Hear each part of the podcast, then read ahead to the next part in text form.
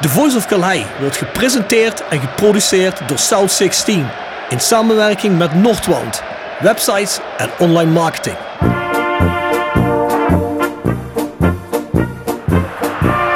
René van de Kerkhof, kom! Het hoofd van Danninga, het is het doelpunt! Het is het hoofd van het is het doelpunt! Het is 1-1 in de 36e minuut. drink dan eerst gezellig een kopje koffie, praat met wat mensen.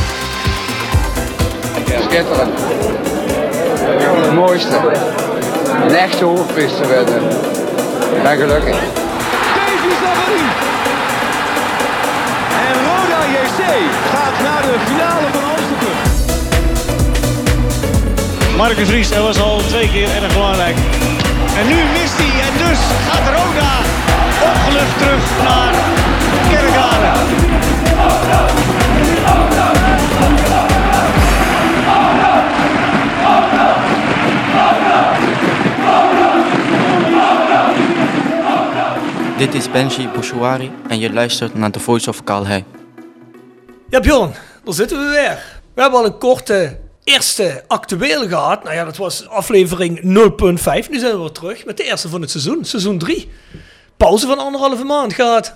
Ben je lekker fris? Was toch even lekker, hè, jongen. Een eh, paar weken pauze. Maar ja, jij bent flink doorgegaan, hè? De voice kort. Ja, we hebben er eh, bij het Europees kampioenschap dingetjes besproken. Of bij over het Europees kampioenschap. Verder rode nieuwtjes, KKD nieuwtjes. Ja, dat blijven we ook doen. Het gaat op petje.af. Schuine streep naar voren. De Voice of Calais gaan we gewoon verder. Daar hebben we nog een hele hoop rubrieken. Daar kan ik misschien straks nog heel even iets over vertellen. Maar dat is een leuk platform waar je ons ook kunt steunen. Hè? Ik zal straks trouwens nog een paar shout-outs geven. Mensen die al wat eh, ondersteund hebben. Vind ik wel netjes om Ja. te doen. Zeker. Maar dat houden we tot straks even. Niet meer op vakantie? Of wel nog? Hey, ik moet nog gaan, jongen. Volgende maand in augustus een weekje naar eh, Innsbruck, Oostenrijk. Oeh, lekker. Lekker in de bergen. Dus eh, deze keer geen strand, maar hoeft ja bergen. Ja, lekker met de auto is wel allemaal wat makkelijker hè, dan met het vliegtuig nou met die regeltjes. Ja, dat klopt. Dat is zeker zo. Ja, ik was er ook aan het denken om misschien toch naar Italië te rijden. Noord-Italië, weet je wel, Genua en dat soort dingen allemaal. Ik hou wel van Italië. Maar ja, dan moet je weer door Zwitserland heen of door Oostenrijk. En dan weet ik niet hoe dat is. Maar ik zal eens kijken. In ieder geval. Nou mensen, een paar mededelingen. Wij zijn is ook altijd een website waar wij mee samenwerken. Daar kun je ook The Voice streamen. Dus ga dat daar doen. Die mannen hebben ook weer veel nieuws wat betreft transfers en nog een hele reeks van andere zaken. Dan hebben we Spotify, iTunes, Soundcloud, Google, Amazon, waar je ook maar podcast kunt eh, streamen. Nou, daar kun je ons ook vinden. En ga erheen, abonneer je. Daar kun je abonneren en dan krijg je de podcast elke keer op je app binnen. Dus doe dat. Nou, de Sweet 16. Dag dat we opnemen, begin ik de flessen uit te leveren. We hebben nog een flesje of 100 in de verkoop. Steeds keer niet helemaal weggegaan voor verkoop, maar je kunt hem nog altijd bestellen op south16.com. Kun je met ideal betalen. Er zitten ook andere merches. Check hem maar. Ja, zoals ik net al zei, de Voice kort verhuist naar petje.af. Dan vind je ook de Voice Internationaal, de Voice Panini en nog een hele hoop andere onderdelen die we daar als extra content aanbieden. Is heel andere inhoud dan we hier in deze Voice doen en waar we hier misschien nooit aan toekomen. Dus ja, ik zou zeggen, ga je abonneren of ondersteun ons zo. Zoals gezegd, het is hoog nodig, want kan je verzekeren, er gaat zoveel tijd in zitten en zoveel kosten zijn eraan verbonden. Je zal toch ergens het geld vandaan moeten halen, buiten onze vrienden die ons steunen. Bovendien is het leuke content, dus ga daarheen. We zitten er weer met Jasper Klute, Bart Eurlings en een paar andere mensen, dus dat wordt leuk. Vers gebrande pinda's. Wordt gepresenteerd door Hotel Restaurant de Veilerhof. Boek een overnachting of ga heerlijk eten in het mooie bergdorpje Veilen. Voor boekingen ga naar www.veilerhof.nl. En door Rapi Autodemontage aan de Locht 70. Voor al uw auto-onderdelen en het betere sloopwerk. Al 40 jaar een begrip in Kerkrade. Tevens gesteund door Fandom Merchandising. Jouw ontwerper en leverancier van eigen sjaals, wimpels en andere merchandising. Voor sportclubs, carnavalsverenigingen en bedrijven. Al jarenlang vaste partner van de Rode Fanshop. Check onze site voor de mogelijkheden. www.fandom.nl Bjorn, je zou het bijna niet denken, maar ik heb wel de oplossing van een prijsvraag. En welke is dat? Ik weet helemaal niet meer over welke prijsvraag we het überhaupt hebben. Nou, dit is de Section Frietenboot snackopstelling. Ah ja, ja, ja, klopt. Ja, die is gewonnen door Mark Bekkers. Die had de meeste goed. Dus die eh, stuurde ook een heel Excel spreadsheet door en dergelijke. Nou, dat was, eh, ja, ja, die had alles bijgehouden. Die zei zelfs, ik heb extra hiervoor elke aflevering nog een keer teruggeluisterd. Nou, dat is wel commitment. Dus die verdient dan ook volledig terecht de 25 euro waardebon voor zijn favoriete frituren die hij van de boys van Section Frietenboot kreeg aangeboden. Section Frietenboot, ga daarheen op Instagram en op Facebook. Dan hebben we nog een andere prijs. We zouden een match-worn shirt van Erik Valkenburg verloten onder de mensen die voor de Dick Nenninga Award gestemd hebben. Dat komt volgende week online. En dan gaan we ook kijken wie dit gewonnen heeft. Daar hebben we een methode voor ontwikkeld dat hij door alle e-mailadressen een, een random adres, dus een willekeurig adres gaat kiezen. Nou goed, en shirt wordt dan als prijs weggegeven. Dus mensen, dat doen we volgende week. Nou, en dan hebben we nog iets fantastisch. We hebben nu een 25 euro waardebon voor een frituren. Een match-worn Erik Valkenburg shirt. En wat mogen we in het begin van dit seizoen weggeven? Wat denk je Bjorn? Wat hebben we vorig jaar aan het begin van het seizoen weggegeven? Nou, laat me raden, een seizoenskaart. Een seizoenskaart, precies. Nou, dat doen ze goed bij Roda. Met dank aan Jamie Mullenders, die dat weer geregeld heeft. Ja, ben eens gaan kijken. Nou, wat kunnen we dan nog mee doen? Vorig jaar hebben we het eh, weggegeven aan de mensen die de eerste scorende speler in de eerste oefenwedstrijd zouden raden. Mhm. hè. Dat was volgens mij toen Roland Alberg, kan ik me nog goed Ja, herinneren. wel, Klopt ja, klopt. Deze keer gaan we het een beetje anders doen, want dat waren toch veel mensen. We gaan proberen de spoeling iets dunner te maken. Wat moet je doen om de seizoenskaart van Roda te winnen? En luister, dus een seizoenskaart voor of West, Oost of Zuid. Alleen Noord niet. Voor de rest kun je elke tribune kiezen. Wat moet je hiervoor doen? Nou, je moet de eindstand van de oefenwedstrijd Roda RKC raden. Dat is alles één. Ja. Altijd erbij schrijven in welke minuut valt de eerste goal. En dan hebben we het over een Roda goal. Als je denkt dat Roda niet scoort, dan schrijf je dat erbij. Ja? En welke speler scoren. Dus we hebben drie criteria. Dus eigenlijk gaat niemand hem winnen, bedoel je? Nou, dat weet ik niet als je er het dichtst bij zit. Kijk, als Oh, bijvoorbeeld... dat- iemand die er dichtst bij zit, die wint Ja, nou, dat kan ook. Hè. Dus als je alleen maar als iemand het alle drie goed heeft. Nee, nee, nee, nee, nee, nee. We gaan hem wel echt weggeven. Dus stel bijvoorbeeld er zijn vijf mensen die zeggen Roda RKC 2-0 en het wordt 2-0. En die eerste goal wordt gescoord in de tiende minuut. En dat hebben dan ook nog drie mensen goed. En de scorende speler is, ja, dat wordt, dat zijn, dat wordt de tiebreaker dan, hè, de scorende speler. Nou voor iedereen zegt 1-0, 2-0 Roda, we verliezen 6-0 van RKC. Wie, wie krijgt hem dan? Diegene met kijken de kleinste overwinning van Roda. Nee, dat, dat kijk naar de minuut eerste goal van Oh, RKC even. Hè. Dan doen we dat. Ja, nee, ik wil alleen even de voorwaarden duidelijk Ei- Ja, precies. Nee, dat is ook goed. Eigenlijk eerste goal Roda wordt eerst ingekeken, maar scoren we niet. Maar goed, als iemand dan zegt we scoren niet, dan heeft hij natuurlijk weer een voordeel. Dus. Ja, ja, duidelijk, duidelijk. Dus er zitten een aantal criteria aan. Wat is het eerste criteria? Eerste criteria is de stand. Dan wordt gekeken naar de minuut eerste goal Roda. Scoort Roda niet, kun je dat ook aangeven. Is er niemand die zegt Roda scoort niet en Roda scoort ook echt niet, kijk ik naar de eerste goal RKC. En anders kijken we naar de scorende speler van Roda. Mocht dat nog gelijk zijn. Dus ik denk dat we dan geen grote loterij meer hebben op het einde. Dan zal toch misschien wel één persoon duidelijk uitkomen. Vorig seizoen hadden we bijna 100 of bijna 150 antwoorden op deze prijsvraag. Probeer het weer. Vorig jaar was het natuurlijk een beetje lullig, want je kon maar twee keer naar een wedstrijd gaan. Maar we hopen dit seizoen dat je het hele seizoen kunt gaan. Dus ga je zeker opgeven hiervoor. En je kunt hem gewoon maar sturen naar ons mailadres, thevoiceofcalais at south16.com. Tip van de week. Gepresenteerd door Jegers Advocaten. Ruist de Berenbroeklaan 12 in Heerlen. Hart voor weinig, nooit chagrijnig. www.jegersadvocaten.nl En Nextdoor Kapsalon, Nagel en Beauty Salon op de locht 44A8 te Kerkrade. En Roda Support. Supporter van werk. De uitzendorganisatie rondom Roda JC waarbij de koempelmentaliteit centraal staat. Roda Support brengt werkgevers en werknemers met een hart voor Roda samen. Ben je op zoek naar talent of leuk werk in de regio?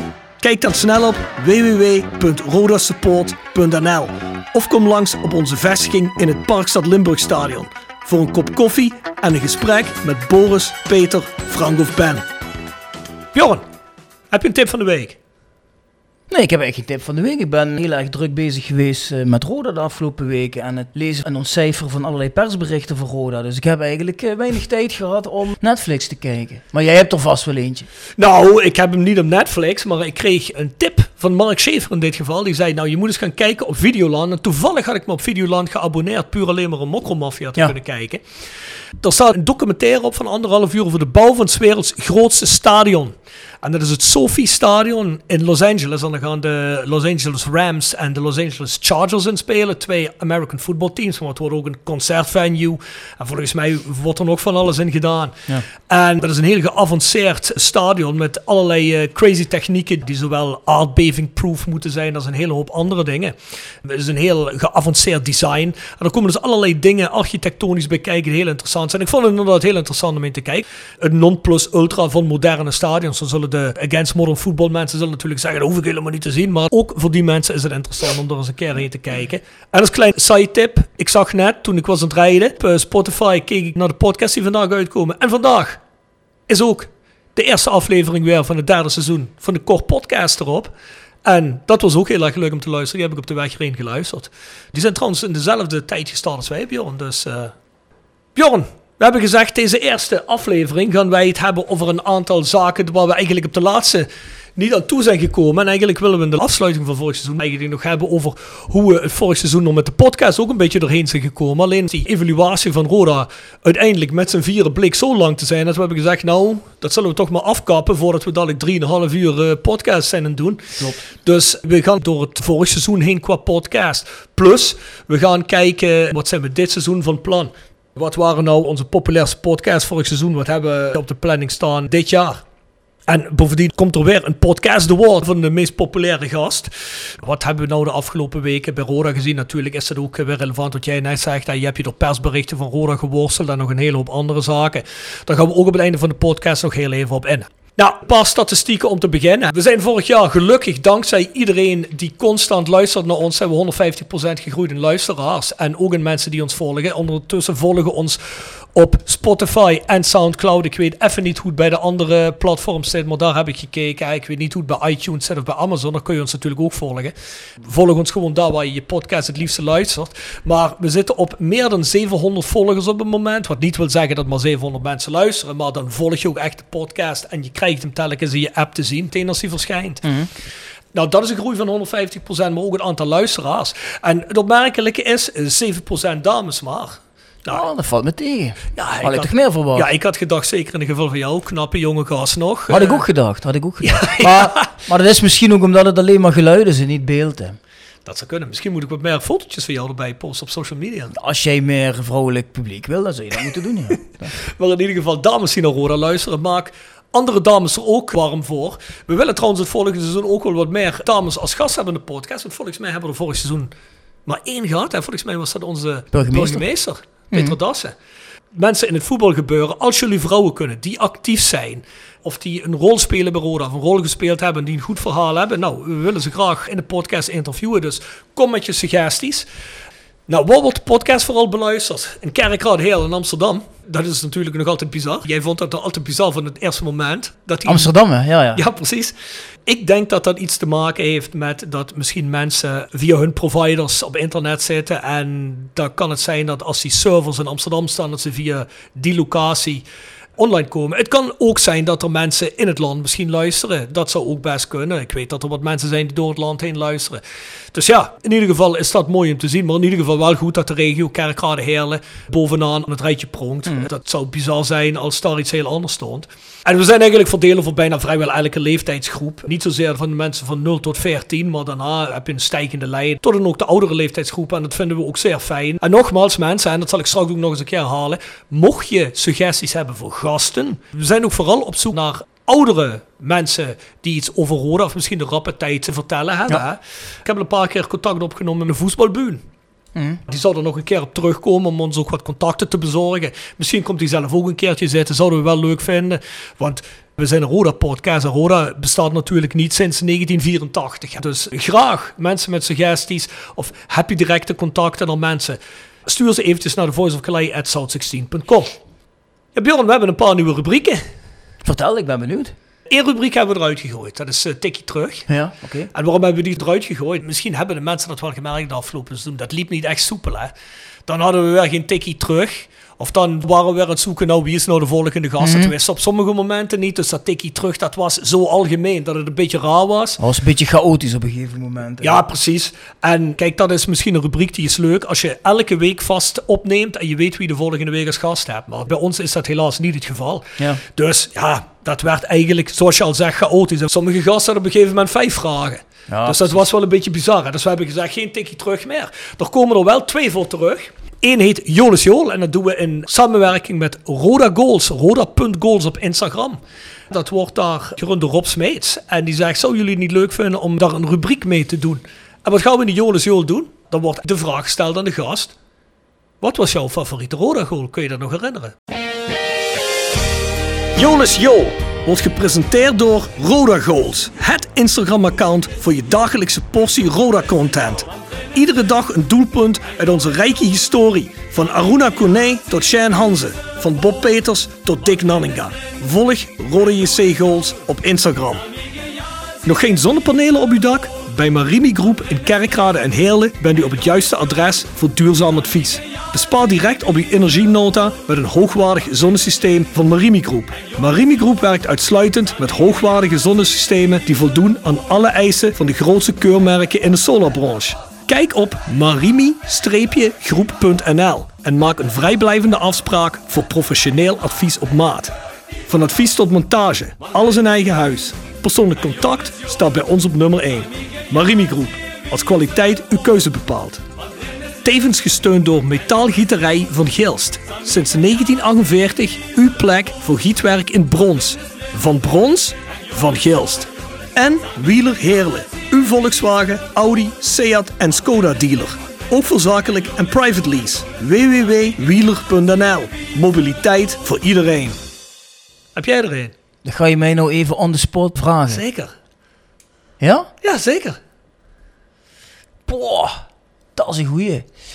Ehm, de eerste die mij te binnen schiet toen ik helemaal gek werd. Ja, dan blijf ik toch terugkomen op de tweede vrije trap van Mark-Jan Flederis tegen Sparta. Oeh. Toen stond ik echt ook op West, recht achter die goal. Weet je wel, het was 1-1, je had een goal nodig. Je denkt van, ja, godverdomme, we gaan toch niet degraderen. En je ziet hem die bal dan neerleggen. Weet je wel, en, en ja, je leeft tussen hoop en vrees. En op een gegeven moment komt die bal een beetje onder die muur door. Je ziet die keeper in de verkeerde hoek staan. En dan weet je al, oh, die gaat erin. Ah, dat is zo'n heerlijk gevoel, hè.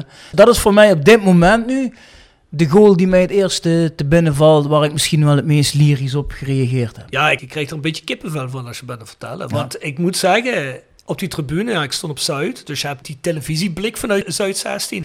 Ja, op dat moment, er zaten mensen achter me te huilen. En ja, wat was het? We zaten in extra tijd al, hè, op het moment dat hij ja, dat ja. aanlegde.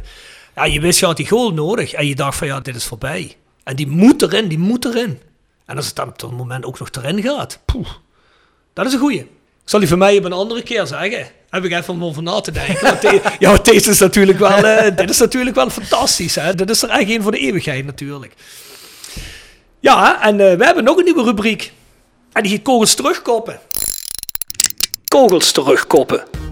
Gepresenteerd door Van Ooyen Glashandel. Sinds 1937 vervangen en repareren wij al uw glas met veel passie en toewijding. Met 24 uur service.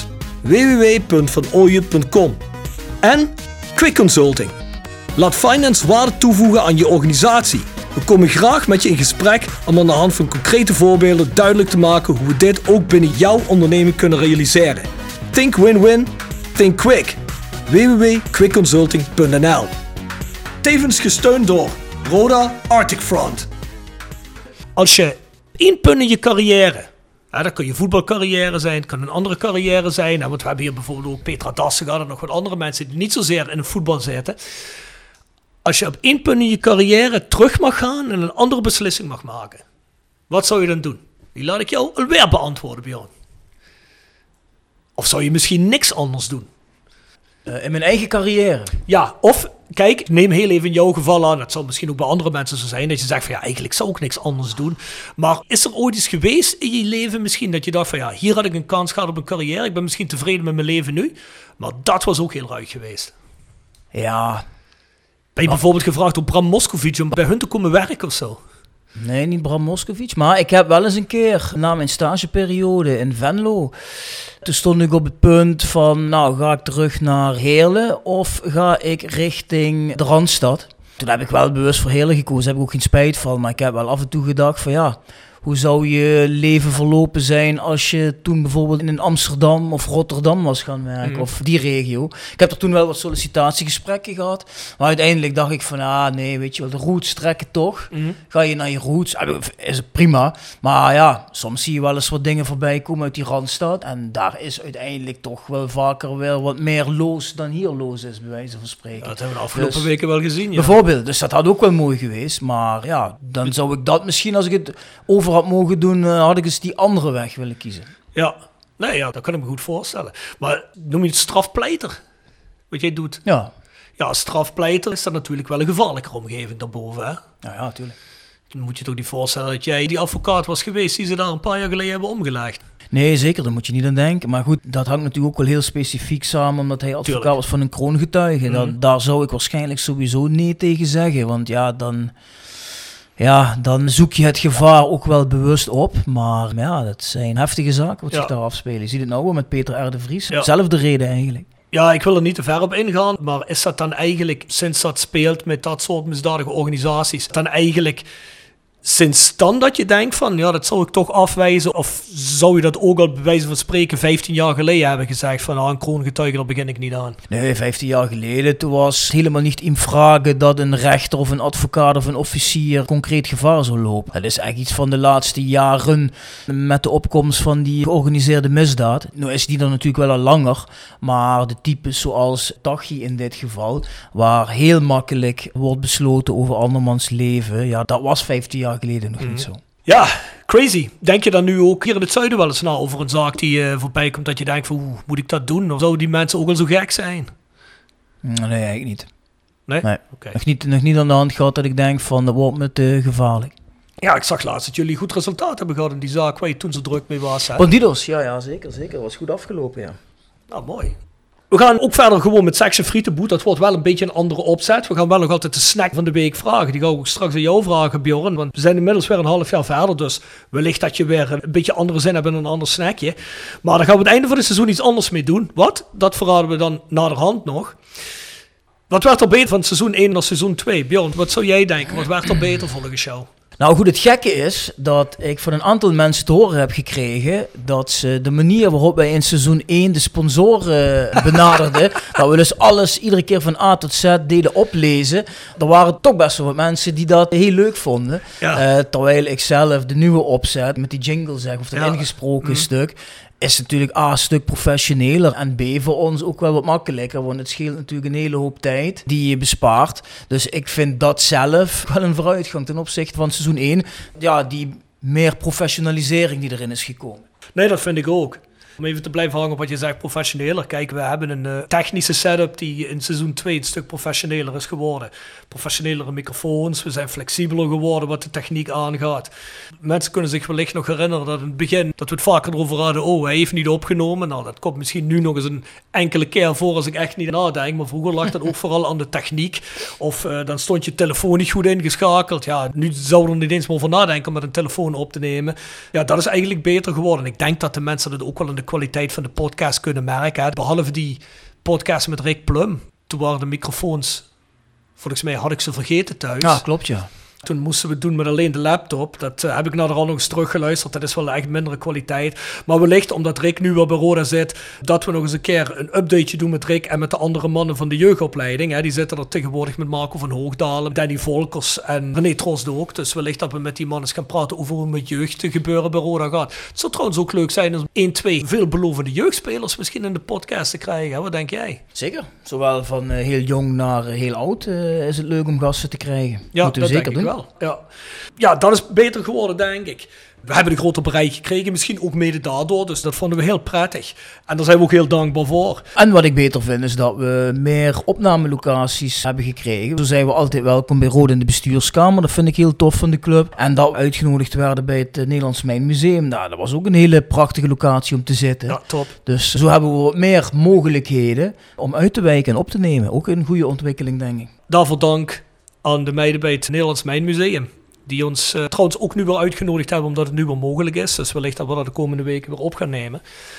En trouwens ook schitterende locaties. Hebben verloten er ook telkens tickets voor. Dus uh, ga er zeker een keer kijken aan het spoor bij de schacht van Oranje Nassau.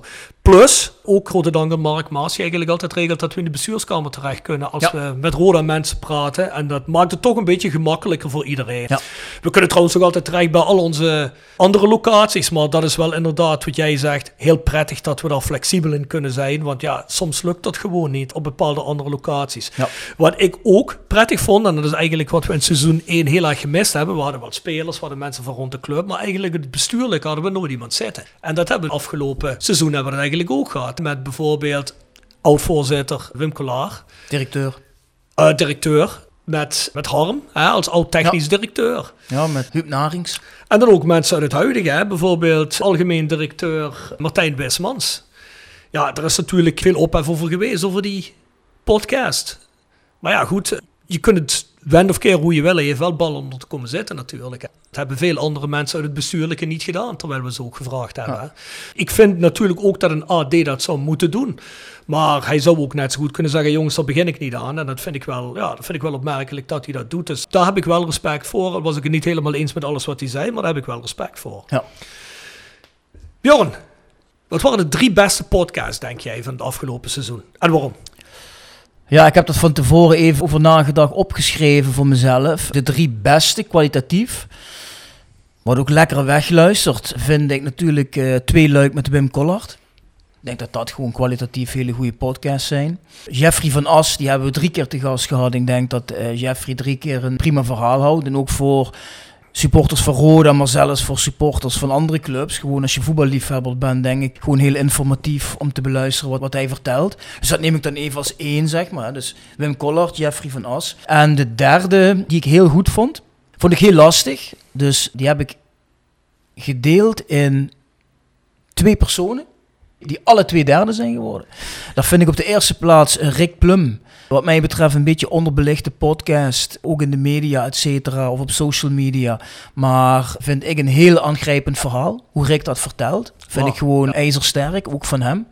Moet gewoon iedere rode fan gehoord hebben. En daarnaast, een van mijn favorieten, een van de personen voor wie ik denk dat Roda een kans heeft laten liggen om die man tot de directie van Roda toe te voegen, vind ik Art van Peppen. Een hele belezen kerel, intelligente kerel. Kun je mee lachen, goed verhaal. Dus dat vind ik ook een uh, ijzersterke podcast. Met ja, Artje. en vooral ervaring in het managementgedeelte van voetballen. Ja.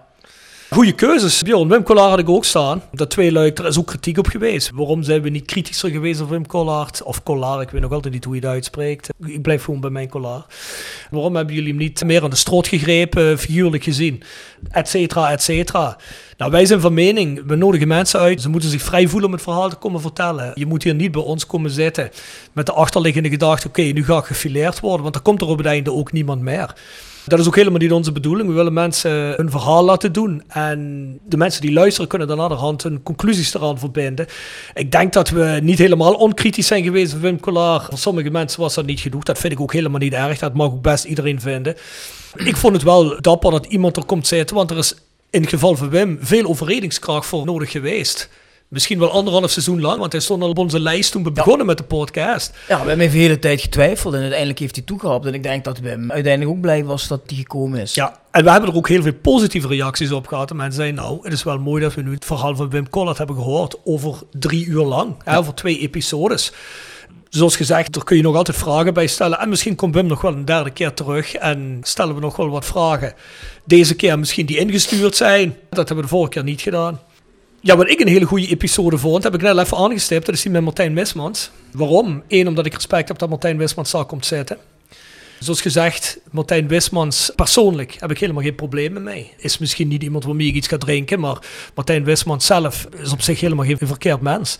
Ik vind alleen dat Martijn Wismans gewoon als ja, professioneel AD, dat hij op de verkeerde plek zit en bij de flauwte vereniging, dat zit gewoon niet goed volgens mij.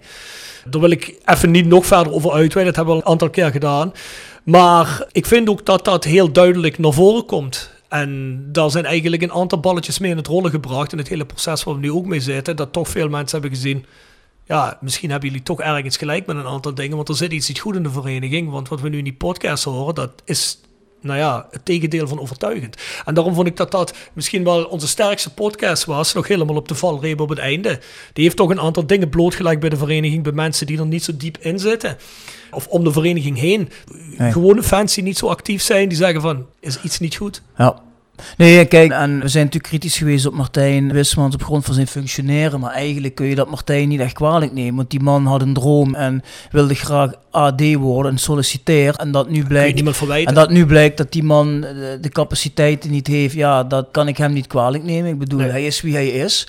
Maar het is natuurlijk wel heel gek. Dat wij praten dan een uur met hem in die podcast. En dan merk je eigenlijk ja, dat de man niet uit het juiste hout is gesneden voor die functie. Maar ja, hij komt wel door een sollicitatiecommissie van Bert Peels, Frans Herberichs en Jacques de Zeeuw. Die nemen hem dan aan als de kandidaat. Ja, en ik denk dat je daar dan eh, eerder je vraagtekens bij moet zetten hoe dat mogelijk is. Duidelijk. Zoals jij ook twee derde plek hebt, heb ik hier ook Rick Plum staan. Ik vond dat ook een eh, heel aangrijpend verhaal. Ik vind het ook knap dat hij dat gewoon komt vertellen. Had hij natuurlijk in de LD van tevoren eh, ook al even gedaan. Alleen, dat hij dat bij ons op de podcast komt eh, vertellen. Podcast is natuurlijk toch iets anders. Je zit constant met iemand te praten. Je stelt tegenvragen. Hè? Dus ik denk dat dat ook niet helemaal gemakkelijk was op elk moment voor hem. Maar het is ook heel jammer dat dat net kwalitatief de slechtste podcast was. Dus technisch gezien. Dus daarom zouden we heel graag nog een keer een updateje met Rick doen onder betere omstandigheden. En ik vond het gewoon ruig dat Peter Dassen er komt zitten. Dat vond ik ook een hele goede podcast. Die uit een heel andere blikwinkel. Hè? En Zo, de honden beginnen flink te blaffen. ja, Hoor je dat? We moeten misschien toch bang zijn. Is er toch een of andere cliënt die... Nee, eh, volgens mij staat Joop Jansen aan de deur. ja, dan laat ze maar blaffen. Je drie favoriete podcastgasten dan? Ja, dan haak ik even aan bij jouw laatste opmerking. Want bij de favoriete gasten, daar had ik ook Petra Dassenhausen genoemd, onze burgemeester. Gewoon omdat het ook voor ons als podcast-host gewoon gaaf is als je burgemeester te gast komt. Ja. Dat is toch gewoon heel leuk. Zouden kunnen zeggen van ja, nee, daar heb ik geen trek in of daar leen ik me niet voor. Maar ze kwam met veel plezier. Dus chapeau voor de burgemeester met een heel sympathiek verhaal. Tweede gast die voor mij nog altijd een hele prettige gast is die ik heel erg waardeer, is René Trost. Boegbeeld van de club. Waar ik van vind, overigens, daar hak ik er toch wel meteen op binnen, dat daar eh, veel te weinig over gezegd en gesproken wordt. Ook naar aanleiding van de welbekende brief waar we het eerder over gehad hebben. hè. Mhm. Dat is toch een van de grootste bezwaren die er zijn over de voorzitter. Dat René Trost, boegbeeld van de club, belangrijkste voetbalman, dat die zomaar vanwege ja, meningsverschillen uit die RVC stapt. En daar wordt heel makkelijk overheen gegaan. Ik vind dat onbegrijpelijk. Maar ik vind René heb ik als mens heel hoog zitten. En ook als boegbeeld van de club. Dus René blijft wat mij betreft een van de favoriete gasten. En de derde persoon die ik een hele toffe vent vind. Wist ik van tevoren niet, maar ben ik daar bij die podcast achtergekomen. En daarna heel goed contact met hem gehouden. Ik Is weet wat je eh, gaat zeggen. Kees Luiks. Ja, Ja, vind ik Keesie. gewoon een geweldige kerel, Casey. ja die heb ik er ook bij staan. Geweldige vent. Ja. Kan niks anders zeggen. Heel, Heel, veel respect. heel positief van verrast. Ja, positief over hoe hij als mens is. En ook geweldig dat hij gewoon na die vorige periode toch weer terug is gekomen naar de club. Ik vind ook dat er iets van eerherstel is. Ik vind dat Kees het niet verkeerd gedaan heeft. Uh, ook al uh, is hij in die laatste wedstrijd gewisseld. Nou, dat zei je dan maar zo. Maar als persoon gewoon een topvent. Ja, 100%. Ja, Kees Luiks zoals gezegd. Dus uh, daar heb je eigenlijk alles over gezegd wat er te zeggen is. Ik heb ook nog Jeffrey van Aast staan bij de drie favoriete gasten. Waarom? Wij krijgen natuurlijk ook wel eens verweten. Van als die zit bij jullie en die gebruikt jullie gewoon als medium. En die weet heel precies waar hij mee bezig is. En die podcast, die probeert zijn politieke richting te sturen bij Roda door jullie ook een beetje. Nou ja, goed, uh, Bjorn, jij weet, we hebben al vaak tegen elkaar gezegd. We weten ook wel best dat er mensen van binnen Roda zijn. Andere mensen die om Roda heen zitten, die proberen natuurlijk elk medium, of dat nu de LD is, uh, of ik moet zeggen de Limburger, of dat dat nou ZO-nieuws is, of dat dat nou lokale tv-zender is, of deze podcast. Proberen altijd een beetje hun visie natuurlijk neer te leggen. En Wat ik heel erg respecteer is, en daarom vinden wij het ook helemaal niet zo erg dat hij zijn visie bij ons komt vertellen, en dat drie keer in een seizoen, is één, die visie die straalt uit wat wij ook zien met Roda, ambitie namelijk. Dat is één. Ten tweede, Jeffrey van As zegt, kijk, ik vind dat ik transparant moet zijn over mijn technisch beleid en daarom kom ik ook. Ik denk niet dat we iets hebben kunnen ontdekken. Voor Jeffrey in de podcast heeft gezegd waarvan je naar de hand zegt: Oh, maar dat wist ik niet. En dat heeft hij geheim gehouden. Kijk dat er bepaalde spelers zijn die Jeffrey gehaald heeft. Zoals een Messaoud of een paar andere spelers. Het Sararens die naar de hand niet blijken thuis te geven van wat er verwacht wordt. Ja, goed, dat is dan zo. Dat kan altijd gebeuren. Maar ze zijn er ook de Patrick Flukes gehaald natuurlijk. En zo hebben ze ook gezegd van laat Boetjewaier dan toch maar komen trainen. Daar hadden ze ook op kunnen zeggen, doe het maar niet. Luister, iedere TD bij iedere club haalt toch spelers die denk niet uit de verf komen. Dat is toch de normaalste zaak van de Nee, wereld. En- zeker, en- maar op het moment van aantrekken, als je keek naar hun cv, vond ik ze raar en zijn messen uit prima aanwinsten. Vond het heel knap dat hij die naar Rode heeft kunnen halen. Dat het Ja. uiteindelijk niet helemaal uit de verf komt, ja, dat hoort bij voetbal, denk ik. Zoals gezegd, mij spreekt het ambitielevel aan die Ja. hij heeft, van wat Jurgen Streppel ook heeft. Dus. Ja. En drie keer komen zitten om bij ons de mensen te komen informeren. We hoeven hem eigenlijk maar te bellen. Hey, wil je een updateje komen geven? Dan komt hij. Dat kunnen wij natuurlijk ook heel erg appreciëren. Niet omdat we, eh, omdat we zo graag hem honing om de mond smeren in de podcast en dat we dat zo ruig vinden. Nee, omdat wij het fantastisch vinden dat hij de mensen wil informeren. Dus. Ja. Nou, daar heb ik twee runners-up. Of drie runners-up eigenlijk. Eén is René Hofman. En waarom vond ik dat? Omdat, ik dat gewoon ontzettend, omdat hij me gewoon ontzettend verrast heeft. Ik had al een keer gezegd, hij komt bij mij altijd over. Vroeger als ik naar hem keek, maar ook in de pers of op tv als hij geïnterviewd werd, was het een heel schuchtere jongen. Nou, dat bleek hij totaal niet te zijn. Ja. Het was meer Jean Hansen dan dat het Benji Bouchouari was. Ja. Dus ja, ik vond dat heel ruig. Dus dat vond dat trouwens ook een hele leuke podcast. Zeker weten. Persoon nummer twee is René Troost. Om dezelfde reden zoals jij dat zegt, heb ik ook persoonlijk heel hoog zitten. En ja, vind ik ook heel jammer wat daarmee is. En roerend mee eens dat daar iets meer reuring aan gegeven mag worden. En dat er ook best geregeld mag worden dat René terugkomt op een gegeven moment die RVC. En als derde heb ik staan Richard Jensen. En waarom Richard Jensen? Ja, Richard Jensen was misschien wel de voetballer die we erin hebben gehad waarvan wij de meeste aha-momenten hadden toen hij begon te praten. Wij dachten eerst van ja, Richard Jensen, Fins, misschien gebrekkig Nederlands, moeten we op Engels overgaan? Nou, praat toch gewoon vloeiend Nederlands. En komt dan met allerlei dingen opeens boven water drijven waarvan wij dachten, oh, dat is wel even ruig, dat wisten we helemaal niet. En dat vond ik wel mooi aan, eh, aan Richard Jensen. Heel sympathieke jongen, ben ook blij dat hij nog een jaar is. Hopelijk dit jaar niet zo blessuregevoelig. Is vorig jaar ook al een stuk minder geweest. Heeft ook niet elke wedstrijd super gespeeld. Maar net zoals iedereen vorig seizoen denk ik een hele periode zijn up gehad. En eh, ook zijn downs gehad. Maar dat eh, denk spreken we voor het hele team. Hè. Ja, degelijke speler. Nou Bjorn, dan ga ik je toch vragen. Wat vond jij de favoriete en ook de gekste? Dus ik zoek naar twee dingen. Hè? De, je, je favoriete keuze en de gekste keuze. Voor de Sound of Calais van onze gasten.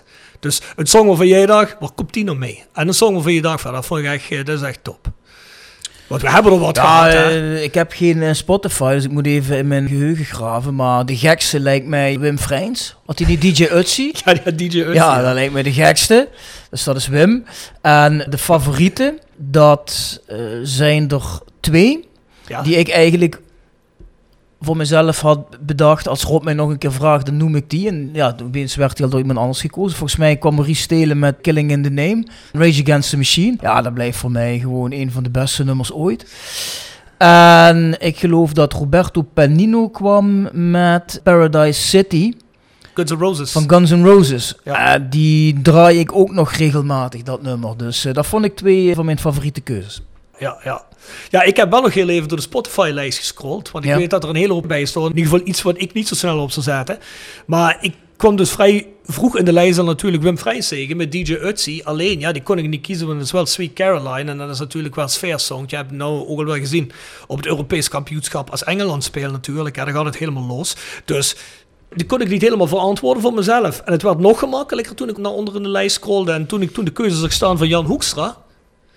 Namelijk, mijn naam is Jannes. Ja. Toen, toen had ik zoiets van, nou ja, dat is wel mijn keuze. Daar heb ik trouwens wel nog berichten van gekregen op de Voice of Calais. eh, Van, wat kiest die me nou? Eh, Maar eh, wel een gewaagde keuze. Is natuurlijk een lokale Groningse artiest. Is een beetje boers, maar ja, hey, luister, dat vond ik de gekste. Maar mijn favoriete was Richard Jensen met Metallica en One dus. oh, een vet nummer. Hè? Ja, mensen die mij kennen weten dat ik eh, meer van de hardere aanpak ben. Dus alhoewel ik wel alles mooi vond. Ik vind het ook echt een mooie lijst. Ik heb hem laatst gewoon doorgeluisterd in de auto op een langere rit. En dan moet ik eigenlijk zeggen van ja, echt een lekker, moet je het zeggen? Gemeleerde lijst. Gemeleerde lijst, ja. Ah, ja. En we gaan die lijst gewoon aanvullen in dit seizoen. The Sound of Calhei.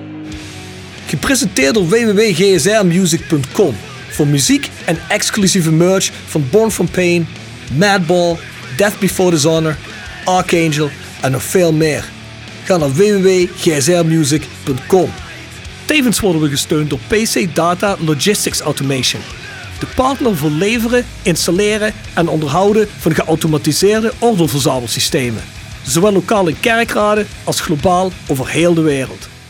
Zeg maar, wat ga jij erin zetten dit seizoen? Wat is je eerste?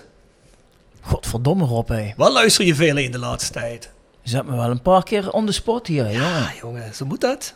Een, ja, een, een, een gouden ouwe die ik de laatste tijd regelmatig beluisterd heb. Dan ga ik voor The Cult. Met She Sells Sanctuary. Oef, blijf ik een eh, lekker nummer vinden, Rob. Mega, mega song. Ja, echt lekker. Ja, Bjorn, nee, ik moet toch wel zeggen, je, van al die songs die je tot nu toe hebt erin gezet, dat zou ik zelf ook nog gedaan kunnen hebben. Dankjewel, Rob. Ik ben Dankjewel. onder de indruk, ik ben onder de indruk. Dankjewel. Ja, weet je wat, dan gooi je ook wel meteen die snack erin. Section Frietenboot. Gepresenteerd door Herberg de Bernardeshoeve. Weekendje weg in eigen streek? Boek een appartementje en ga heerlijk eten met fantastisch uitzicht in het prachtige Mingelsborg bij Marco van Hoogdalem en zijn vrouw Danny. www.bernardeshoeve.nl En Stokgrondverzet uit Simpelveld. Voor al uw graafwerk, van klein tot groot. Onze gravels staan voor u klaar. Tevens worden we gesteund door Wiert's Company. Ben je op zoek naar extra personeel? Contacteer Wiert's Company in het PLS en vraag naar Sean, Mark of Paul. Of ga naar www.wierts.com. Een snack? Jazeker. Eh, Nieuw seizoen, nieuwe snack. volgens mij de laatste keer dat ik bij de frituur ben geweest, heb ik gewoon eh, gekozen voor de ouderwetse eh, frikandel speciaal. Frikandel speciaal. Maar het blijft gewoon goed. Al eet ik de vegetarische vorm. De Winseler Egg. Hè? Ja, ja. Wel lekker. Ja, wat waren dan onze meest populaire podcasts? Eh, Ja, kijk, ik heb niet gekeken per seizoen, maar over de seizoenen heen is er nog altijd die met Shane Hansen. Volgens mij onze vijfde podcast. Ja. De De La Vega podcast die we toen hebben gedaan, die actueel, die is ook extreem veel beluisterd. En Jeffrey van As in het begin van 2021 seizoen, dus dat is de eerste geweest, waarin hij zich kwam voorstellen en de mensen informeerde over wat de plannen zouden zijn technisch. Ja. Ja, je ziet natuurlijk dat over tijd hè, mensen beginnen eh, podcasts ook terug te luisteren. Of ontdekken nu pas een podcast en gaan dan eens een podcast luisteren van een jaar geleden of twee jaar geleden. En je ziet dus dat die oude podcasts natuurlijk ook altijd een stukje voorleggen. Alhoewel ik wel moet zeggen dat de actueel die we gedaan hebben nu in verband met de brandbrief, dus die seizoen 3 aflevering 0.5, dat die ook heel hoog in de lijst staat ondertussen al. Dus het zijn toch al die actueeltjes waar Rode een beetje in de fake staan, daar we commentaar op geven. Ja, daar wordt toch goed in geluisterd. Ja. Ben ik ook wel blij om. Ah ja, en mensen, om daar heel eventjes op in te spreken. Wij hebben wel een mening, die gaan we zo meteen ook wel verkondigen, want we hebben zo meteen nog een aantal eh, updates over het een en ander. Wij geven onze mening. Ik lees op social media, ja, moet ik dat dan geloven? Moet ik... Kijk, je hoeft ons niet te geloven, daar gaat het niet om. Je mag ervan uitgaan, als wij hier iets zeggen, is dat gegrond. We gaan niet hier iets roepen op basis van, ja, we denken dat het zo in elkaar zit, of dat schatten we zo in. Die zaken die hier gezegd worden, die zijn gecheckt over een paar hoeken. Ja. Wij hebben helemaal geen zin om onze geloofwaardigheid in de waagschaal te gooien. Omdat iemand iets roept intern bij Roda. Het kan altijd zo zijn dat iemand ontevreden is en dan maar iets te vertellen heeft. En dat wij dat hier uit gaan blaren in een podcast. Zo is het duidelijk niet. Daar beginnen we helemaal niet aan. Daarom heeft het ook een half jaar geduurd voordat we überhaupt begonnen te praten over dit soort zaken. Moet je het daar dan mee eens zijn of moet je dat geloven? Dat hoef je niet. Je hoeft ons niet op onze blauwe ogen te geloven. Dat zou ik misschien ook niet doen. Alleen, hè, ik denk dat het wel belangrijk is dat je heel eventjes alle dingen samenpakt. Luister naar wat wij zeggen. Pak er persberichten bij. Kijk wat ze bij Roda voor uitspraken doen. Leg alles naast elkaar. En kijk dan wat jij denkt. Waarom bepaalde zaken worden gezegd en waarom bepaalde zaken worden gecommuniceerd. En meestal kom je dan toch wel tot een conclusie. De bevestiging van alles wat we zeggen zal wellicht vroeger of later aan het licht komen. Maar in het geval van De La Vega was er een update waar later veel waarheid aan bleek te zitten. Ja, dat is eh, nu met die actuele seizoen 3 0.5 is dat eigenlijk ook zo geweest. Alleen, ja goed, dat moet iedereen voor zichzelf uitmaken. En wij pretenderen ook niet de waarheid in pacht te hebben. Wij geven alleen maar door als doorgeefluik wat wij gecheckt hebben over een aantal hoeken. En wat we dan naar de mensen die erheen willen luisteren doorgeven. En daarmee kun je doen wat je wilt. Maar doe er in ieder geval je voordeel mee. En check waar je moet. En dat is het enige wat ik mee wil geven. En dat geldt eigenlijk over al die zaken waar wij onze mening geven. Uiteraard hebben wij ook onze eigen meningen. Waar wij zeggen, nou, naar de feiten die aan de oppervlakte komen drijven over het een of het ander. Verbinden we daar een eigen conclusie aan of een eigen mening aan. Ja, goed, dat is een eigen mening. Die hebben jullie ook allemaal. Maar wij werken wel op basis van zaken die wel degelijk feitelijk gecheckt zijn. Ik wil er nog op aanvullen, hou ook even in je achterhoofd, dat als wij uh, kritiek uiten of negatief zijn over onze eigen club, dan doen wij dat omdat we denken dat we dat moeten doen, omdat wij het beste met de club voor hebben. Ja. Want we willen natuurlijk een Roda dat sportief rendeert en dat vecht voor een promotie naar de eredivisie. Dat is wat we graag willen. We doen dat niet omdat wij het leuk vinden om onze eigen club af te fakkelen. Dat is uh, natuurlijk totaal niet aan de orde. We doen het alleen maar als we denken dat het nodig is om de club in de goede richting te krijgen. Precies. En ik heb dat ook al eens in de voice kort gezegd. En de mensen die ook geluisterd hebben, die zullen dit wellicht al gehoord hebben. Maar wat je altijd in de gaten moet houden. Hè? Bjorn zegt nou net, een club waarvan we willen dat die met de ambitie spelen om te promoveren. Natuurlijk. Maar dan is het ons in eerste instantie nog niet eens om te doen dat we het gewoon voetbaltechnisch leuk vinden. Dat vinden we natuurlijk ook. Maar als wij geen team op het veld hebben wat potentieel mee kan doen aan de top en mee kan doen aan promotie, dan hebben wij ook gewoon geen stuk gereedschap waarmee de mensen op commercie geld kunnen binnenhalen. Als jij rond de tiende plaats, elfde plaats, twaalfde plaats staat te spelen, zoals we dat een aantal seizoenen hebben gedaan, nou, dat mag je rustig gaan vragen bij Roda. Die zijn transparant, dus die zullen je dat rustig vertellen. Commercieel zijn dat niet de beste jaren van Roda geweest. Misschien wel de slechtste.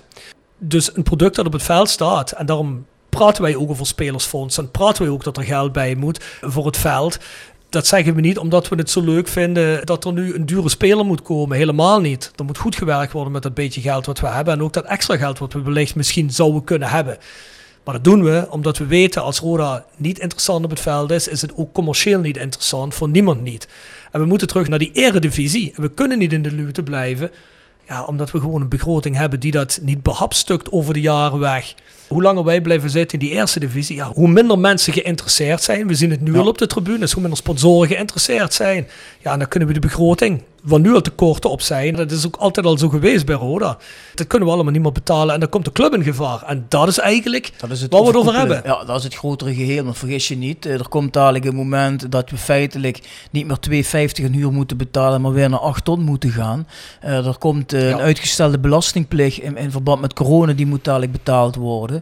Als we op het veld niet meedoen om de prijzen, komt minder publiek dan begroot. Blijft de commercie weer achter, dat is het gevaar wat wij zien komend seizoen. Naar volgend seizoen toe wordt de bijdrage van de Phoenix Groep weer iets minder. En dat alles kan tot gevolg hebben dat als de Phoenix Groep na die drie jaar ermee stopt, dat is eigenlijk wel waar het naar uitziet dat dat gaat gebeuren, want dat zijn de afspraken, daar sta je er als club mogelijk heel beroerd voor. En dat is waarom wij aandringen op initiatieven om te zorgen dat dat verval niet gaat intreden. En laat op, Jorn. Het is ook niet zo dat wij zeggen wat funders nu communiceren in het persberichtje, het moet van lokaal komen. Het principe vinden wij helemaal niet fout. Natuurlijk vinden wij dat de fans een stukje moeten bijdragen, seizoenskaarten moeten kopen. Natuurlijk vinden wij ook dat lokale sponsoren zich aan de club moeten verbinden. Dat vinden wij allemaal in principe ook. Alleen de realiteit is dat de laatste jaren zo slecht omgegaan is met sponsoren. En dat, dat de regio zo teleurgesteld is geraakt in Roda. Dat de realiteit anders is. Natuurlijk vind ik ook, als je mij vraagt, Rob, vind je niet dat er 10.000 man op de tribune moeten zitten? Zeg ik dat ook? Natuurlijk moet dat. Natuurlijk als mensen tegen mij zeggen, ja maar Rob, Roda, dit en dat. Natuurlijk argumenteer ik met die mensen. Zeg ik, ja maar je moet toch gewoon gaan kijken. Het is jouw club. Alleen, ik ben ook reëel. Ik zie wat de laatste drie seizoenen gebeurd is. En wellicht hadden er nou in die playoff periodes of die periode dat we echt die wedstrijden heel goed waren aan het spelen naar de winterstop. Wellicht hadden er misschien 8000 man gezeten of 9000 man. Je weet het niet, is koffiedik kijken. Wellicht gebeurt het dit seizoen ook. Je weet je niet. Alleen, dat is het punt. Je weet het niet. En dan mag je ook niet begroten op bepaalde bedragen waar dat misschien niet zo is. En daarom geeft me gewoon een buikgevoel wat, wat niet lekker zit. Moeten er ook rekening mee houden mensen. We mogen nu misschien wel weer naar het stadion toe. Maar er zijn ook heel veel mensen die gewoon keihard zeggen: Nou, als ik moet testen, ga ik niet kijken. En dat is die mensen ook hun goed recht. Daar kun je van vinden van wat je wil. Veel mensen zeggen, oh, dat vind ik belachelijk. Andere mensen zeggen, oh, dat kan ik heel goed begrijpen. Nou, dat moet iedereen voor zichzelf weten. Ik ga wel kijken. Maar als er iemand anders zegt, nou, dat doe ik niet. Dan is dat ook de realiteit. En dan moet je als Roda ook rekening mee houden. Ik denk dat de Phoenix groep eh, uitgaat van het verkeerde principe. Althans, het is volgens mij net andersom als dat zij denken dat het is. Kijk, zij zeggen van supporters en sponsoren moeten zich er nu massaal achter stellen en dan kunnen we succes hebben.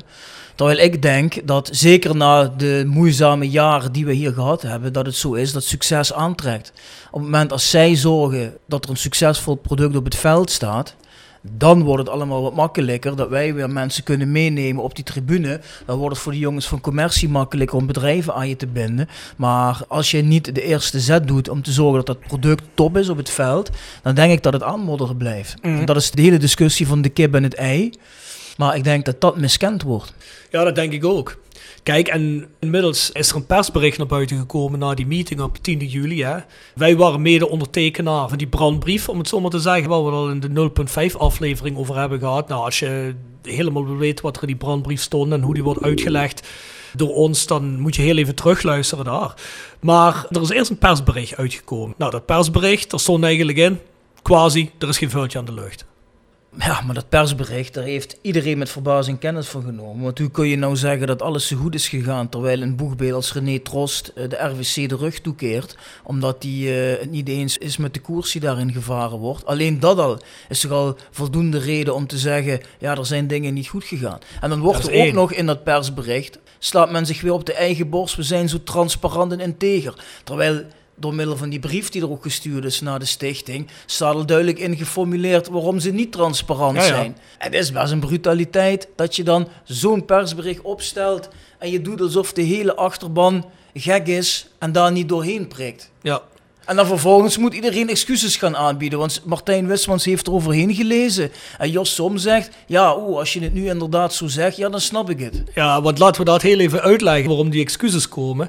Er staat natuurlijk ook in het persbericht. De Phoenix Groep heeft besloten te laten bij de investering die ze doen. Dus bij te leggen wat ze hebben afgesproken in het begin van de periode. Dus daar komt niks bij. En dat hebben wij al benoemd in die andere podcast. Dat is eigenlijk potentiële inkomstenbron 1. Dat hun zeggen van we doen er iets bij. Nou, dat doen ze niet. Dan schrijven ze ook in hetzelfde persbericht. Wij blijven bij het principe geen externe investoren.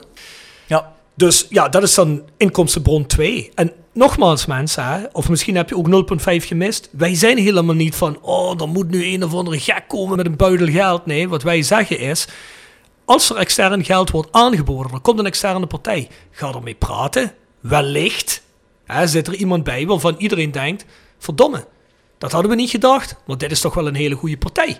En misschien wellicht kan moet- die ons uit de brand helpen. je moet op zijn minst de deur open houden. Precies, we hebben het helemaal niet over de gekkies, zoals de De La Vegas van deze wereld, die je wel moet binnenlaten. Ik denk zelfs dat Rode het zich helemaal niet kan permitteren financieel om dat soort mensen de deur te wijzen. En ik denk ook dat in het internationale voetbal, dat over 10, 15 jaar zijn alle clubs van het kaliber Roda of in een keukenkampioen divisie, die zijn dan allemaal in handen van buitenlandse partijen en investeerders noem maar op. Dat is gewoon de ontwikkeling waar het eh, voetbal naartoe gaat. Ja goed, dat is één, dat is een mening, dat kan ook. Of dat goed of slecht is, dat is een tweede. Het zou bijvoorbeeld ook nog een lokale investeerder kunnen zijn, maar ja, daar heeft dus de Phoenix Groep en eh, het persbericht het over.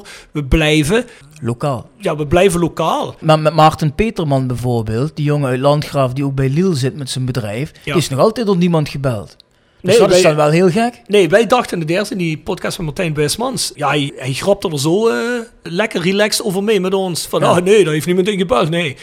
Toen dachten wij, ja, dat doet hij misschien omdat ze er wel op de achtergrond mee zijn aan bellen, dat hij nu een beetje wegwijft op die Nee. manier. Maar er blijkt dus echt niemand mee te bellen. Nee, volgens zijn broer heeft er niemand gebeld. En dat is dan wel heel gek, want als je zegt wij willen het lokaal houden en wij zoeken eigenlijk één of nog meer funders die zich bij zo'n aansluiten, dan zou het toch op, op de weg van de Phoenix groep liggen om zo'n man te bellen en hem warm te maken om je aan te sluiten. En als zij zo'n Peterman bereid vinden die meedoet en nog andere mensen, dan hoeven wij geen buitenlandse investeerders op. Maar nu gaat het de kant op dat allemaal die opties niet benut worden. Nee, precies. En dus wordt in het persbericht wordt er weer gezegd... Ja jongens, de regio, jullie moeten thuisgeven. Dus jullie regio, dus jullie club vanuit de regio, dus doen jullie het maar. Maar ja, daar zit net het zere punt waar wij het net over hebben. Hè. De regio... Ja, ik moet het anders formuleren. Ehm, laat ik je een vraag stellen. Misschien kun je er wat dieper op ingaan. Is Roda misschien de gunfactor kwijt in de regio? Ehm, ja, voor een deel wel, denk ik. Kijk, ik snap dat hele principe wel van ja, supporters en sponsoren moeten kleur bekennen. Dat is leuk en ik vind dat zelf ook. Maar ja, er is in de afgelopen jaren wel een en ander gebeurd hier. Hè, waardoor mensen teleurgesteld zijn, voor het hoofd zijn gestoten en afgehaakt zijn. En als je die terug wil winnen, ja, zul je eerst wat meer moeten doen. Die komen niet terug omdat de Phoenix groep een persbericht de wereld inslingert en zegt nu moeten jullie meedoen. Dan gaat toch niet iedereen opeens blind naar rode rennen om kaarten te kopen? Zo werkt het toch niet? Nee, natuurlijk niet. En laten we wel zijn. Het is natuurlijk ook bizar dat je net doet alsof de regio niet al thuisgegeven heeft. Vorig seizoen werden er vier, wat was het, 4.500 seizoenskaarten verkocht, 4.000 geloof vier, seizoenskaarten.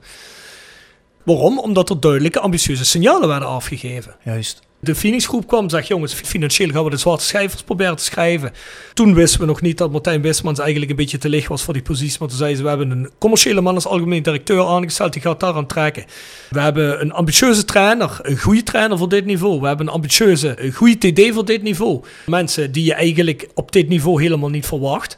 Ja, dat straalt ambitie uit dus het is natuurlijk ook wel raar om te denken van ja, uh, jullie geven niet thuis. Volgens mij hebben wij wel degelijk thuis gegeven met en, de regio. En een van de redenen, kijk nu, nu roept de Phoenix groep van ja, we hebben pas 2000 seizoenskaarten verkocht. Maar ja, een van de redenen waarom dat is, is omdat als de algemeen directeur al maanden in ieder interview roept dat het spelersbudget fors achteruit gaat. Maar dat moedigt mensen toch niet aan om een kaart te kopen? Nee. Hè, mensen willen juist een succesverhaal hebben en ambitie horen. En daarom waren mensen enthousiast. En nu is dat een stuk minder. Naast het feit dat je natuurlijk ook nog met corona zit en die vaccinatieregels en noem maar op, dat speelt ook nog allemaal mee. Tuurlijk. Maar dat ambitieniveau wat Rode uitstraalt, dat is daar ook een bepaalde factor in. Je kunt ook gewoon zeggen, kijk, het is geen goed seizoen geweest financieel.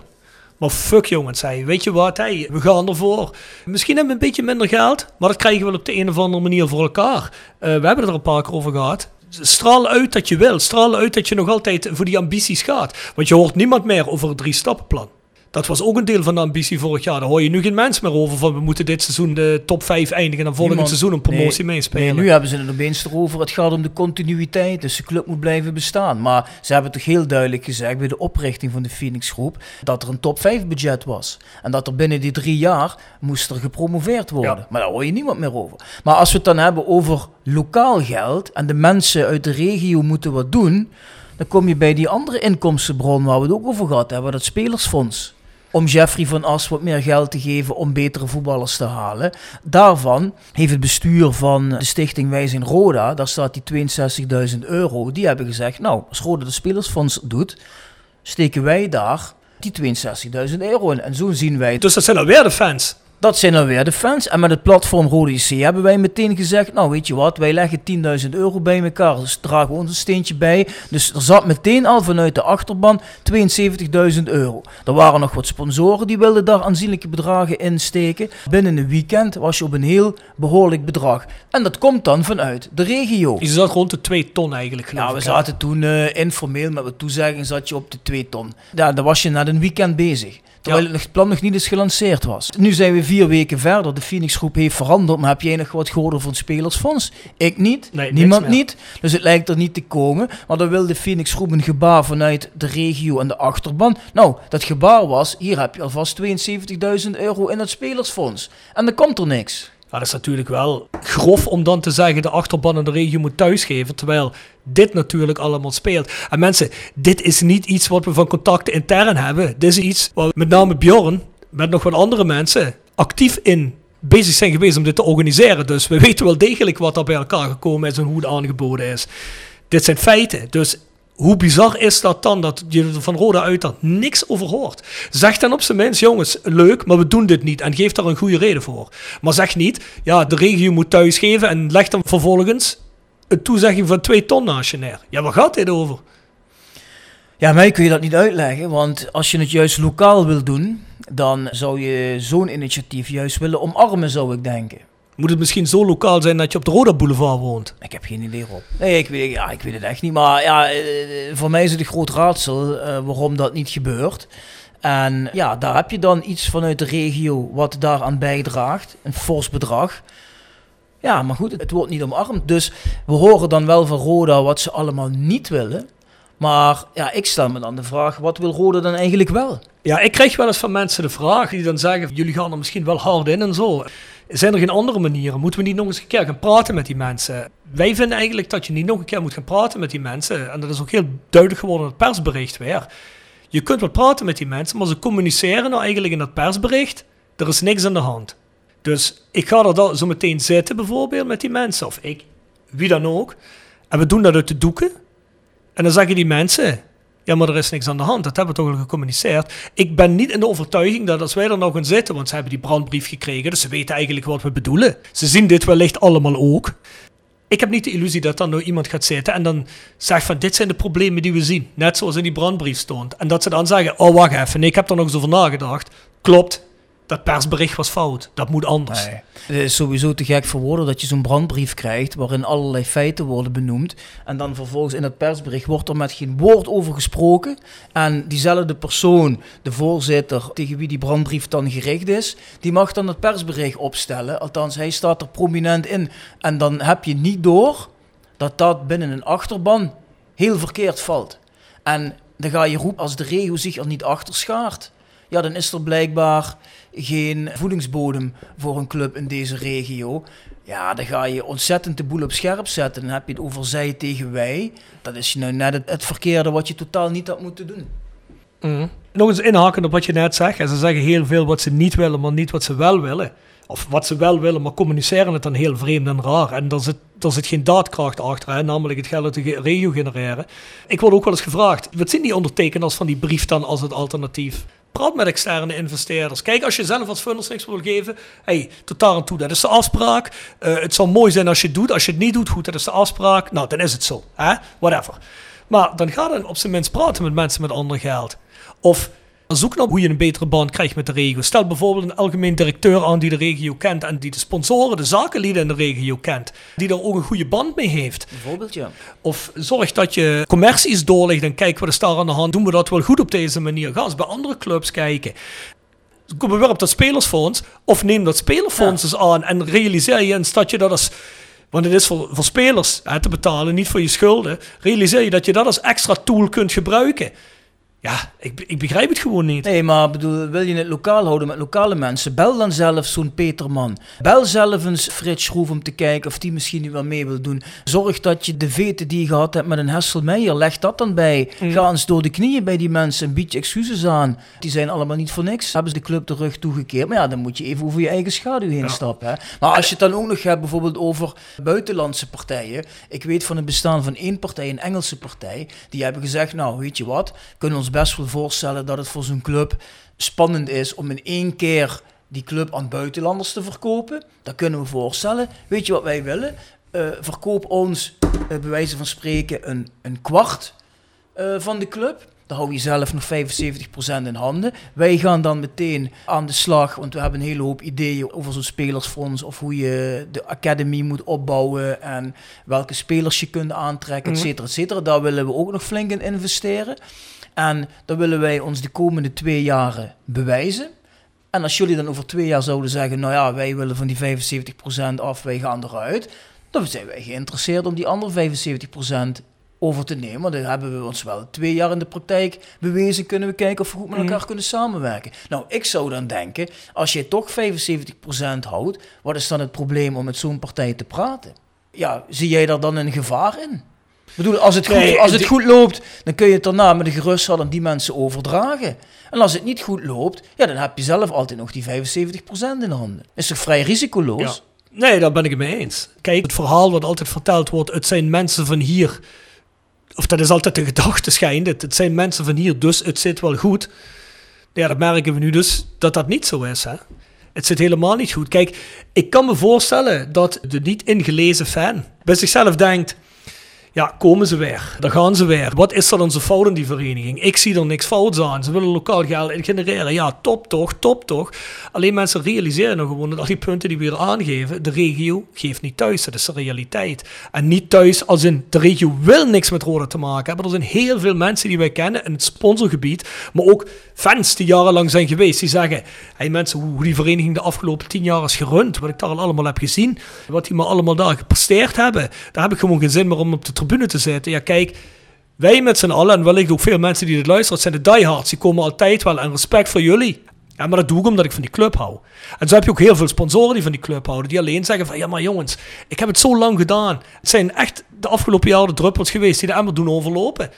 Roda moet nou ergens een keer met zichzelf komen met een goed idee, met een goed plan, met een goede communicatie, dat ik ook echt iets eraan heb. Ik kan niet altijd maar die duizenden euro's in die club blijven steken. Gewoon omdat ik zeg van ja, oké, het is mijn club. Dus of dat nou competente mensen zijn of niet die dat runnen, dat boeit me niet. Ik smijt het erin. Dat hebben die mensen misschien wel 10 jaar gedaan, 15 jaar, 20 jaar. Op een gegeven moment is voor die mensen gewoon de koffie op. En dat kan ik me ook voorstellen. Ja, je zult de regio een reden moeten geven om weer te komen. Al die mensen die afgehaakt zijn, die hebben heus wel die interesse in Roda, maar die kijken gewoon even de kat uit de boom. Ja. En daarvoor is ons mantra, dat wordt misschien een beetje vervelend, maar daarvoor vinden wij oprecht, zorg nou gewoon dat dat product op het veld top is en dan is het voor iedereen makkelijker om mensen over de streep te halen om mee te doen. En dan hebben we ook over supporters die we naar het stadion kopen, willen een seizoenskaart kopen, losse tickets kopen, eh, in de fanshop gaan kopen. Maar dan hebben we het ook over sponsoren. Maar we hebben het in het geval van sponsoren ook heel vaak erover. Zorg eens dat je communicatie goed wordt met die mensen. Het gaat hier niet om egootjes, hè, maar het gaat wel erom, hey, als jij 10, 20.000 euro in zo'n vereniging steekt per jaar, of misschien wel 50.000, weet ik veel hoeveel je erin steekt, dan verwacht je toch wel dat er een goede band is, dat je gemakkelijk met zo'n vereniging kunt bellen, dat het niet moeilijk is om eens een keer een extra ticket te krijgen en dat soort zaken. Ik bedoel, het is niet alsof PLS elk weekend uitverkocht is. Ben eens flexibel. Als je daar geld in steekt in die vereniging, dan wil je op zijn minst het gevoel hebben dat je gewaardeerd wordt. En niet uit zo'n ding van, ja, ik geef geld, dus ga maar lekker op je knieën. Nee, maar wel, ik geef geld. Hoe kunnen we een beste verhouding met elkaar hebben, zodat we het meeste aan elkaar hebben? En dat ontbreekt er gewoon heel erg aan. Ja, maar waarom is Roda in het verleden wel op zoek gegaan naar eh, buitenlandse investeerders, bijvoorbeeld een Alexei Korotayev? Omdat toen al gebleken was dat het heel moeilijk is om hier uit de regio qua sponsoring die club richting middenmoot eredivisie te krijgen. Hè, en nu wordt er dan geroepen van ja, er komt een persbericht en we roepen iedereen op, doe mee. Maar ja, dat is natuurlijk wel heel naïef om te veronderstellen dat het toen jarenlang niet lukte. En nu door één persbericht gaat opeens iedereen denken van, oh, we doen wel mee. Maar dat die club leeft, dat is onder andere gebleken toen we bij de Graafschap woonden in de play-offs. Tja. Er stonden hier gewoon op een, een middernacht duizend mensen de bus te ontvangen. Dus de regio wil wel, maar je zult ze wel een reden moeten geven dat ze ervan overtuigd zijn dat het nu wel een keer tot succes gaat leiden. En dat die club goed gerund wordt. Ja, en dat vertrouwen is er nu gewoon niet. En dat Ja. moet je je realiseren. En waar wij bang voor zijn, daarom zijn we er ook een beetje fel op, dat wij vrezen op een hellend vlak te zijn. Want als de prestaties dit seizoen tegenvallen, we hebben een hele zware competitiestart.